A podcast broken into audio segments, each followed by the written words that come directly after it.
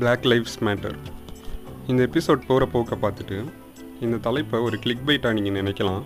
ஆனால் அன்பு நேயர்களே இது நிச்சயமாக கிளிக் பைட் கிடையாது. வணக்கம். நீங்கள் கேட்டுக்கொண்டிருப்பது புத்தக திருடன் பாட்காஸ்ட் வழங்கி கொண்டிருப்பது நவநீத கிருஷ்ணன் ரொம்ப நாள் கழித்து நான் மறுபடியும் ஒரு சமூக பிரச்சனையை பற்றி பேச நினைக்கிறதுக்கு காரணம் என்னை அந்த பிரச்சனை பாதிக்குது. பொள்ளாச்சியில் பொண்ணுங்களை கேங் ரேப் பண்ணவங்களும் ஒரு பொண்ணை காதலிச்சாங்கிற ஒரே காரணத்துக்காக உடுமலை சங்கரை கதற கதற வெட்டினவங்களும் பெரிய தண்டனை எதுவும் இல்லாமல் ஜாலியாக ரிலீஸ் ஆகும்போது கொரோனா லாக்டவுனில் வாழ்வாதாரம் அடிபட்டு இருக்கிற ஒரு வணிகர் தன்னோட க கடையை பத்து நிமிஷம் கூடுதலாக திறந்து வச்ச காரணத்துக்காக போலீஸ் ரெண்டு பேர் கஸ்டடியில் எடுத்து அடிச்சே சாவடிச்சா வேறு எந்த வேலையும் செய்ய விடாமல் அது என்னை ஆழமாக பாதிக்குது. ஏற்கனவே இந்த பிரச்சனையை பற்றி பேசப்பட்ட எதையும் நான் திரும்ப பேச போகிறதில்ல அதனால் சுருக்கமாக என்னன்னு சொல்லிடுறேன்.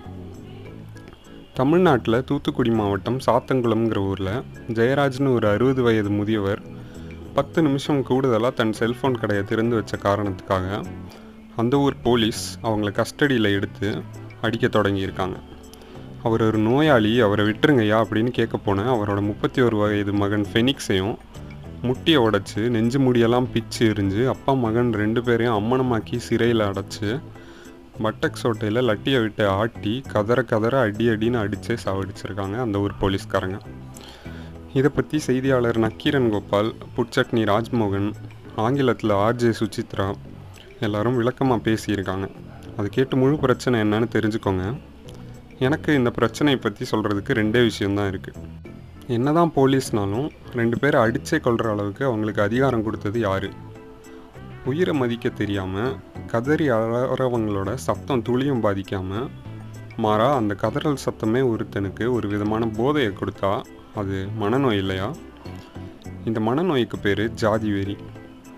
இது தலைமுறை தலைமுறையாக ஒரு சுப்பீரியாரிட்டி காம்ப்ளெக்ஸ்னால ஏற்படுற மனநோய். மக்கள் பணியில் ஈடுபடுற யாருமே இந்த மனநோயால் பாதிக்கப்பட்டிருக்கக்கூடாது அப்படிங்கிறது என் கருத்து. இந்த நெட்ஃப்ளிக்ஸ் சீரீஸ்லாம் பார்க்குறப்போ நம்ம அரசியம் முக்கிய பதவிகளில் இருக்கிறவங்களுக்கு கூடுதலாக ஒரு மென்டல் ஸ்டெபிலிட்டி டெஸ்ட் வைக்கக்கூடாது அப்படின்னு தோணிச்சு.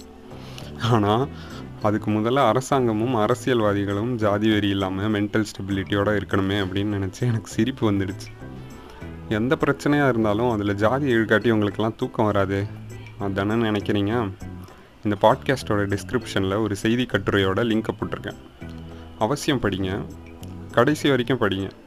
என்னதான் இந்த சம்பவத்தில் ஒரு சமூகம் ஒடுக்கப்பட்டிருக்கு அப்படின்னாலும் அவங்களோட கடந்த கால பிஹேவியரும் இந்த சம்பவத்துக்கு ஒரு காரணமாக இருந்திருக்கு அப்படின்னு நினைக்கும்போது அது ஒரு நகைமுறனாக அமையுது. எப்பா கொஞ்சம் நிறுத்து. இதுக்கும் பிளாக் லைஃப்ஸ் மேட்டருக்கும் என்ன தான் சம்மந்தம் அப்போ இது நிஜமாலே கிளிக் பைட் தானா அப்படின்னு நினைக்கிறீங்களா? இருக்குது சம்மந்தம் இருக்குது இது நம்ம ஊர் எலிட்டிஸ்ட்டுகளுக்கு ஊராடா இது? எதுக்கு எடுத்தாலும் ஜாதி ரிசர்வேஷன்னு சொல்லி நாட்டை கெடுத்து வச்சுருக்காங்க. இந்த ஊரில் திறமை இருக்கிறவனால முன்னேற முடியுதா அப்படின்னு சங்கர் பட வசனம்லாம் பேசிட்டு இனிமேல் America is my country all Americans are my brothers and சிஸ்டர்ஸ்னு சொல்லிட்டு தெரியிற நம்ம ஊர் எலிட்டிஸ்ட்டுகளுக்கு அமெரிக்கா போய் அங்கே வெள்ளைக்காரன் தன்னை ஒரு ப்ரௌன் ஸ்கின்னாக ட்ரீட் பண்ணுற காண்டில் ஒரு ஜார்ஜ் ஃப்ளாய்ட் வெள்ளைக்காரனால் கொல்லப்படும் போது மட்டும் black lives matter understand what privileges அப்படின்னு கதற பல பேர் ஜாதி தான் நம்ம நாட்டில் பல சமூக பிரச்சனைக்கு காரணம்னு ஒத்துக்க மறுக்கிறதெல்லாம் தனக்கு வந்தால் ரத்தம் அடுத்தவனுக்கு வந்தால் தக்காளி சட்னி மூமெண்ட் இந்த எலிட்டிஸ்ட் மேலே எனக்கு இருக்கிற கோபம் இதுதான். அந்த ஊரில் ஒரு கருப்பின மனுஷன் ஒரு வெள்ளைக்கார காவல்துறை அதிகாரியால் கொல்லப்பட்டதால் பிளாக் லைவ்ஸ் மேட்டருங்கிற ஹேஷ்டேக் ட்ரெண்ட் ஆகுது. அப்போ சிலர் அது என்ன black lives matter all lives matter இல்லையா? அப்படின்னு கேட்டப்போ அவங்களுக்கு எதிராக ப்ரிவிலேஜ் பிரசங்கம் கொடுக்க தெரிஞ்சவங்களுக்கு ஜாதியின் பேரால் ஏற்படுற அப்ரெஷன் நம்ம நாட்டில் புரியாமலேயா இருக்கும்? அதை ஒத்துக்க மனசு இல்லை அவ்வளோதான் ஒத்துக்கிட்டா தன்னோட ப்ரிவிலேஜ் பறி போயிடும்ல?